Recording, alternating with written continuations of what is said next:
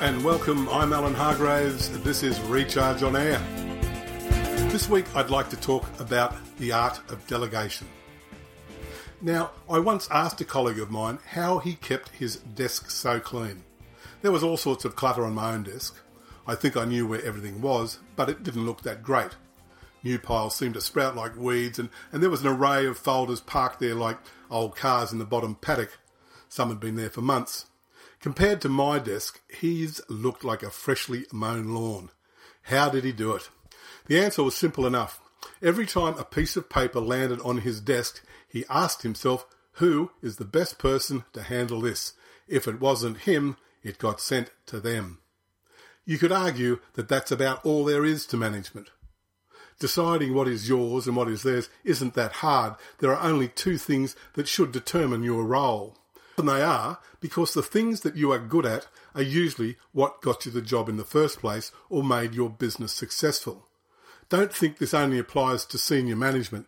If you're running a business as a one man band, it works best if you do the things that you are good at.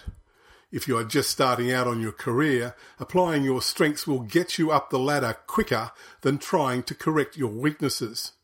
People notice when things are done well you are likely to get more business or faster promotions as a result when you do what you're good at because you do them well. When you are thinking about your role, make the simple distinction between the things that require the application of your strengths and the things that require delegation to someone else. Delegation can take many forms. It can be outsourcing a process that someone else does more efficiently than you or your firm. It might be leaving all your personal organisation to your personal assistant if they do a superior job in that area. Or it might be forming a team to execute a project that is a great idea, but you cannot do alone. Delegation really is essential to success. It's worse what will happen if you don't. Here's what those things are. You will lose the respect of your colleagues because nothing will be done on time.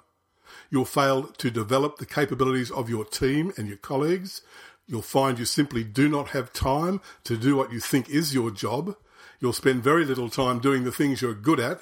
You'll lose customers, not get new ones, become mired in stress and frustration, lose your confidence, maybe your job, maybe your business.